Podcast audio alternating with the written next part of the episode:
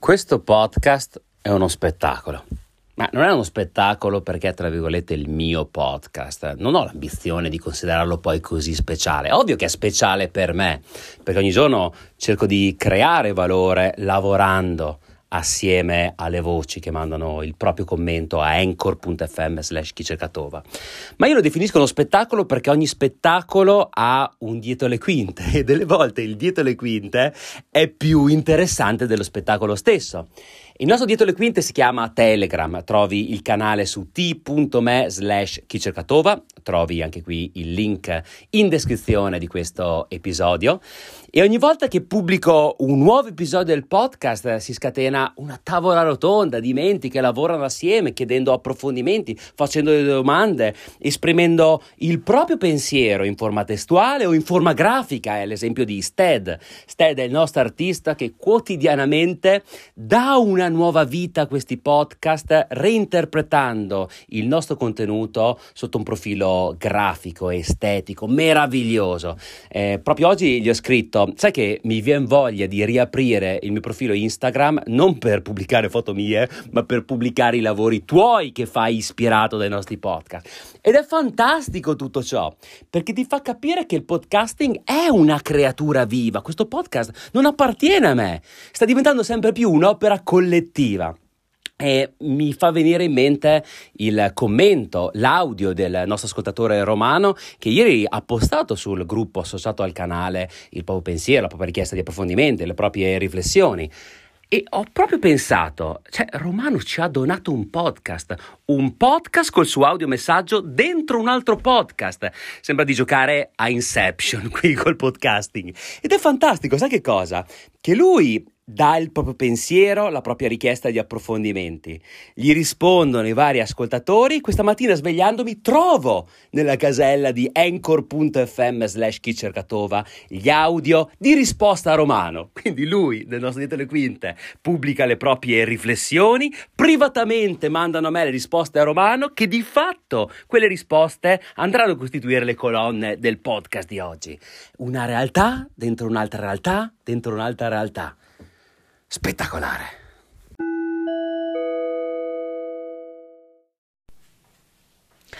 Io ho ascoltato la bellissima domanda di Romano, in particolare mi riferisco a lo spirito con cui si pronunciano le parole può cambiare il significato stesso delle parole? Ora, secondo me sì, e ti dirò di più, Romano. Io quando chiacchiero, io sono un gran chiacchierone, quando mi confronto mi piace molto, soprattutto con gente che la vede in modo molto diverso da me, perché poi è lì secondo me che si cresce, uno osserva le cose da punti di vista differenti e ne, ne comprende meglio la natura, soprattutto se ha il garbo di, di saper ascoltare chi la vede in modo molto diverso, allora lì la prima cosa è proprio ricordarsi che tutte le parole, anche le più banali, possono assumere significati diversi a seconda della persona e quindi a seconda di come vengono pronunciate e da chi. Il modo in cui si pronunciano delle parole può cambiare il significato di quelle parole? Sì, e ti dirò di più. Anche la lingua con cui esprimi un pensiero cambia il significato stesso del medesimo contenuto. Qualche anno fa ho assistito ad una lezione all'Università di Oxford il cui tema era Giordano Bruno e la magia del Rinascimento.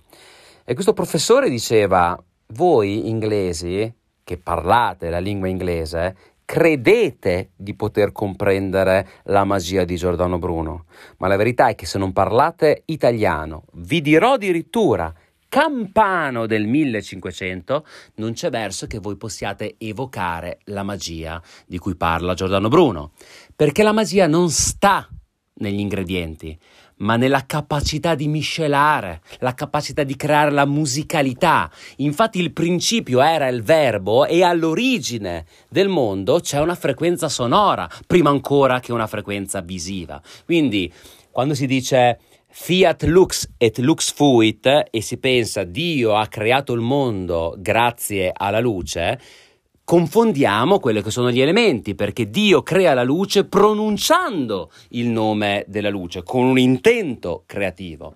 Tutto ciò per dire che cosa? Esistono tre tipologie di linguaggi, c'è il linguaggio verbale, c'è il linguaggio paraverbale e c'è il linguaggio non verbale. C'è il contenuto della tua comunicazione, il testo, c'è il paraverbale, quindi il tono, l'intensità, il volume con cui esprimi quel concetto, con cui pronunci quella parola, e c'è il linguaggio non verbale, quindi i gesti, la postura, la respirazione, la fisiologia inteso in termini eh, anglofoni eh, con cui tu esprimi quei concetti. Ci sono delle volte in cui io sono disteso a dare dei concetti, ci sono delle volte come in questo momento in cui sono talmente entusiasta dell'argomento che devo alzarmi in piedi e il mio stare in piedi e gesticolare, anche se di fronte a me non c'è nessuno, aiuta a imprimere, tra virgolette, magia nei concetti che cerco di trasferire. Allora, qualcuno ha tentato di studiare quale sia il tipo di linguaggio che pesa di più nella comunicazione. Sono più importanti le parole, sono più importanti il tono, la musicalità, è più importante la fisicità? Ebbene, tutto è importante quando si parla di comunicazione, sia il contenuto che la forma con cui quel contenuto viene espresso. In caso di incongruenza, il linguaggio non verbale e il tono, l'intensità il volume con cui eh, ti esprimi valgono di più delle parole. Che cosa significa? Che se io ti faccio un eh, complimento sul posto di lavoro e ti dico comunque no, sono soddisfatti di te, sei, sei indubbiamente un, una risorsa eh, per, per questo studio e crediamo, crediamo che, che, su di te si possa insomma, costruire delle, delle prospettive. Che cosa ti sto comunicando? Se analizziamo solo la forma verbale, oh, è una sponsorship. Credo in te e credo che tu possa costituire una pietra angolare nella grande cattedrale d'impresa che stiamo costruendo. Vabbè, qua ci ho messo anche un po' più di enfasi anche di tipo verbale, ma è cambiato il mio linguaggio. Nel primo c'era un'incongruenza anche a livello non verbale che tu non vedi in questo momento, ma sono sicuro che percepisci dal modo in cui parlo. Sicuramente c'era un'incongruenza paraverbale e verbale, quindi il contenuto era positivo, ma in qualche modo il tono con cui esprimevo quel contenuto contraddiceva quello che era l'oggetto della mia comunicazione. Questo accade quando il tono non è allineato al contenuto. Lo stesso accade con la postura, con la fisiologia, con il linguaggio del corpo. C'è eh, l'espressione di un filosofo francese che diceva il tuo corpo urlava così forte che non sono riuscito ad ascoltare quello che dicevi. Che cosa intende con questo?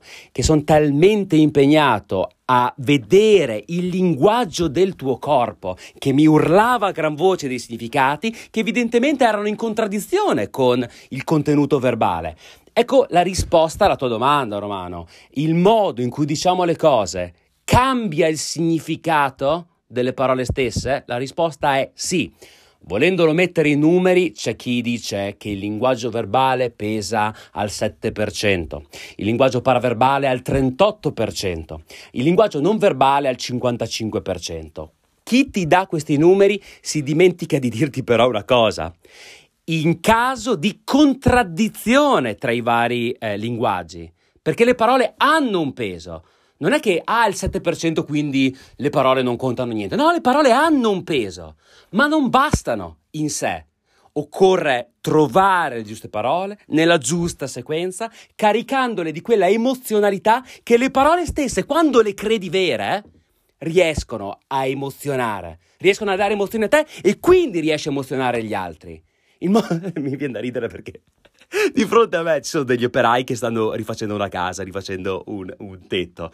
E c'era in questo momento uno che guardava dentro eh, eh casa mia eh, mentre sto parlando nel mio studio a te e, e si è messo a ridere in questo momento. Hi, hi there.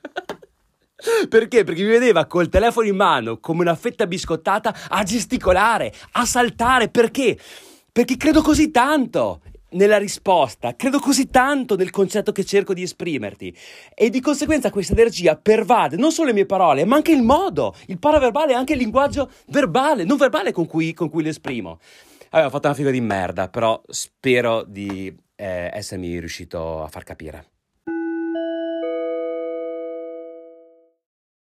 Oggi voglio condividere con te su questo tema una riflessione tratta dal teatro che è un pezzo della mia vita. Non so se sai che eh, in teatro il sottotesto è eh, una parte di messaggio sommersa che tu non comunichi recitando la battuta, ma comunichi attraverso il movimento, l'espressione del viso, della voce, eccetera. La nostra regista è solita farci dei culi fotonici sul sottotesto. Eh, mi dice sempre: tu questa cosa la devi pensare perché se la pensi allora ci credi, allora il messaggio arriva, altrimenti se non la pensi sei finta, perché non ci credi davvero, sei finta. E io credo che il sottotesto sia ampiamente applicabile anche nella realtà, cioè questa cosa, se la penso, allora ci credo sul serio, allora diventa reale. Sono Minù, baci. Pregevolissima Minù, con questo messaggio tocchi un tasto molto sensibile per me. Devi infatti sapere che sono follemente innamorato del teatro e mi sono innamorato del teatro quando all'università ho cominciato a studiare la letteratura russa. La prima opera della letteratura russa che ho studiato è stata l'opera Il Gabbiano di Anton Chekhov, la prima della tetralogia del Teatro Maggiore di Chekhov opera rivoluzionaria sotto n punti di vista, opera talmente rivoluzionaria che senza l'opera Il Gabbiano di Anton Chekhov non avremmo avuto l'Actor Studios di LA e probabilmente non avremmo mai potuto conoscere grandi attori come Marlon Brando, Al Pacino e tutta quella tradizione di grandi attori contemporanei. Pochi sanno però che la prima messa in scena del Gabbiano fu un fiasco totale un fiasco di proporzioni talmente grandi che gettò Anton Chekhov in una depressione senza fine, senza via di fuga, in un alcolismo che non vedeva via d'uscita. E poi come spesso accade nella vita, ci sono alcuni incontri che cambiano non solo la tua vita, ma il destino stesso dell'umanità perché Chekhov incontrò in un caffè di, di, Mosca un promettente regista di nome Konstantin Stanislavski. Stanislavski, da cui dobbiamo il metodo Stanislavski, marito di Stella Adler, a sua volta insegnante di recitazione di Marlon Brando e tutti i, i grandi attori di Hollywood usciti dall'Actor Studios dagli anni 50 in avanti. E Konstantin Stanislavski chiede ad Anton Chekhov dammi il gabbiano Chekhov eh, dice no, no, no, è stato un fiasco, non, non ce la faccio sopravvivere ad un altro fiasco. E passano la giornata a parlare, passano la giornata a discutere sui metodi di recitazione, passano soprattutto la giornata a bere e sfinito dall'alcol a un certo punto Chekhov dice verso mezzanotte a Konstantin Stanislavski va bene, senti, il gabbiano è tuo, fanne quello che vuoi e gli consegna quest'opera. Ora, quale fu il motivo per cui la prima messa in scena del Gabbiano fu un fallimento totale.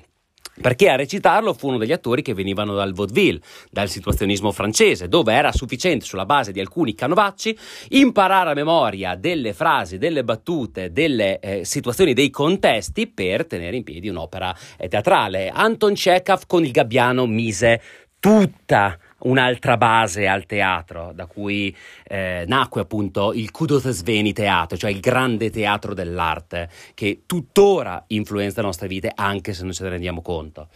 E allora Stanislavski prende questi attori e dice: Noi per nove mesi continueremo a leggere quest'opera. Tieni presente che è un libercolo di pochissime pagine. Gli attori dicono: come cioè, nove mesi, che facciamo? Ci gratta la pancia a leggerlo? No, no, no, dobbiamo entrare nel testo, dobbiamo, attenzione a questa espressione, far suonare i silenzi di quest'opera. ed è un'opera che uno si prende due ore e mezza di un sabato pomeriggio, legge tranquillamente, però capisci che dietro quelle parole c'è ben altro c'è quel subcorso emozionale che tu hai evocato attraverso il, il, tuo, il tuo, messaggio. E, e lì accade la magia. e lì accade che questi attori, continuando a leggere quest'opera, a confrontarsi sui personaggi, entrano nei personaggi e attenzione, diventano quei personaggi. E quando va in scena l'opera Il Gabbiano di Anton Chekhov, Chekhov sta talmente male per l'agitazione che con 40 di febbre non osa neanche andare in platea a vederla, sta dietro le quinte sperando non ci sia. Non so perché, però questa storia qua mi commuove sempre. Mi commuove perché delle volte noi mettiamo nelle nostre opere il meglio di noi e poi proviamo a mettere in pratica e non funzionano ed è frutto di, dell'incontro giusto, del tempo giusto, della miscela giusta che riusciamo a mettere il nostro pensiero in azione. E io pff, mille volte ho letto questa storia, mille volte mi sono immaginato Chekhov dietro le quinte con la sua febbre, ad aspettare il silenzio, ad aspettare i fischi. E quando quest'opera riceve un'ora di applausi, ho provato mille volte a immaginare che cosa lui ha provato in quell'istante coronamento di un sogno. Lì nasce il teatro maggiore, lì si cambia il paradigma del teatro e lì si fa un'autentica rivoluzione, una rivoluzione partita da un testo a cui qualcuno ha messo una pennellata di magia, da delle parole che qualcuno è riuscito, è riuscito a miscelare nel modo giusto. E quando tu leggi un verso. Io ho imparato a memoria tutto il teatro maggiore di, di Chekhov, tanto per farti capire quanto è profondo quello che sto sentendo in questo momento. E leggi un verso che apparentemente sembra banale e dice: Un soggetto mi è balenato, un soggetto per un breve racconto. Sulle rive di un lago vive fin dall'infanzia una ragazza giovane, giovane come lei. Ama il lago come un gabbiano ed è felice ed è libera come un gabbiano ma giunse un uomo per caso e per passare il tempo la rovinò, come questo gabbiano. Sono solo parole. Ma cosa c'è oltre queste parole? C'è la fanciullezza strappata via, c'è un sogno destinato ad infrangersi, c'è la disillusione dell'adulto che approfitta della ragazzina, c'è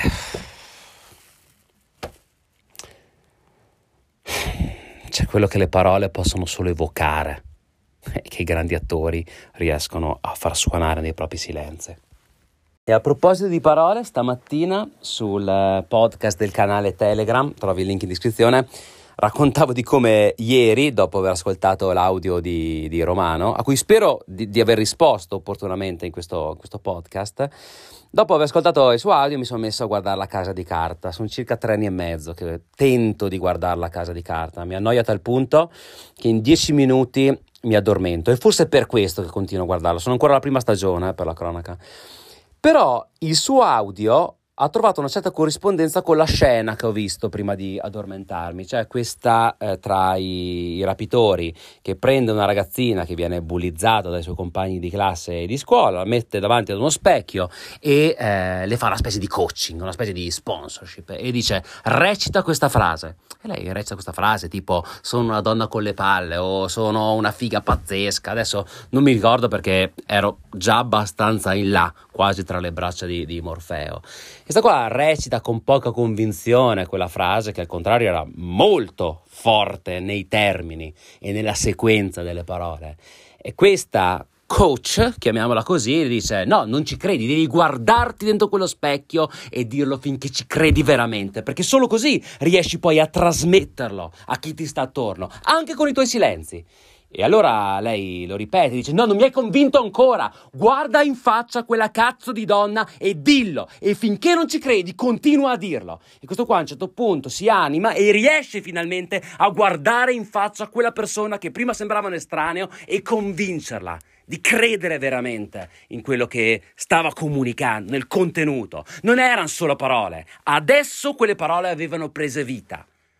Perché noi passiamo la vita a spalmare ad allineare parole disabitate, un po' come i cadaveri allineati all'obitorio, perfetti ma privi di vita, così Wittgenstein definiva il modo di parlare degli accademici del suo tempo. Parlavano come si allinano i cadaveri all'obitorio. Magnifica espressione. Solo che noi viviamo in quel modo lì, parliamo, comunichiamo ogni giorno. Siamo noi i primi a non riuscire a imprimere vita. E visto che prima parlavo di letteratura russa, mi viene in mente la leggenda del lago di Tiberiade. Oggi va di russo, va di laghi, vabbè. E la leggenda sull'origine dell'uomo del lago di Tiberiade è una leggenda tipicamente slava, parla del bene e del male, di Dio e del diavolo che passeggiano per il mondo allegramente, lo yin e lo yang, chiamalo così, l'oscurità e la luce. E arrivano di fronte al lago di Tiberiade e decidono di fare un gioco. Eh, il bene prende dei sassi, li lancia nel lago e nascono gli angeli. Il male personificato dal diavolo, che non è un serpente nella tradizione russa, ma è un'oca con un occhio dorato, contornato d'oro. Hai presente l'oca di Pollon? Pollon combina guai. Ecco, quello rappresenta il male per la simbologia russa. Affascinante anche questa implicazione eh, nei cartoni animati.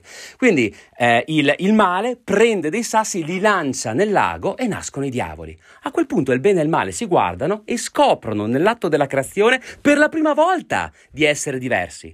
Decidono quindi di creare qualcosa di originale. Il male prende la terra, okay? cerca di dare una forma all'uomo, appunto, ma questa non prende vita. Allora il bene soffia se stesso nello spazio e l'anima vola verso il cielo si guardano ancora una volta e non solo scoprono di essere diversi, ma scoprono di aver bisogno l'uno dell'altro.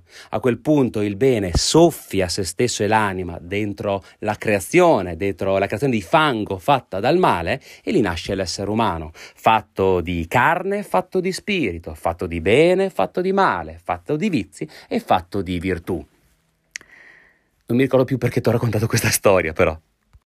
Ah, sì, sì, sì, che se non mettiamo vita nelle nostre parole, queste sono delle strutture di fango e dobbiamo mettere un'anima. E l'anima la mettiamo provando emozioni e cercando di declinare queste emozioni nelle parole che scegliamo per esprimerci ogni giorno. Quindi contano le parole? Sì. Conta anche il modo in cui le pronunciamo? Altrettanto, se non di più, perché talvolta bastano i silenzi. Eh, anche per oggi è tutto. Bello che mi sono detto, dai, oggi puntatina leggera. Friday I'm in love, thank God it's Friday. La chiudiamo facile, no, sta settimana. Ma mi sono messo anche a piangere nel podcast.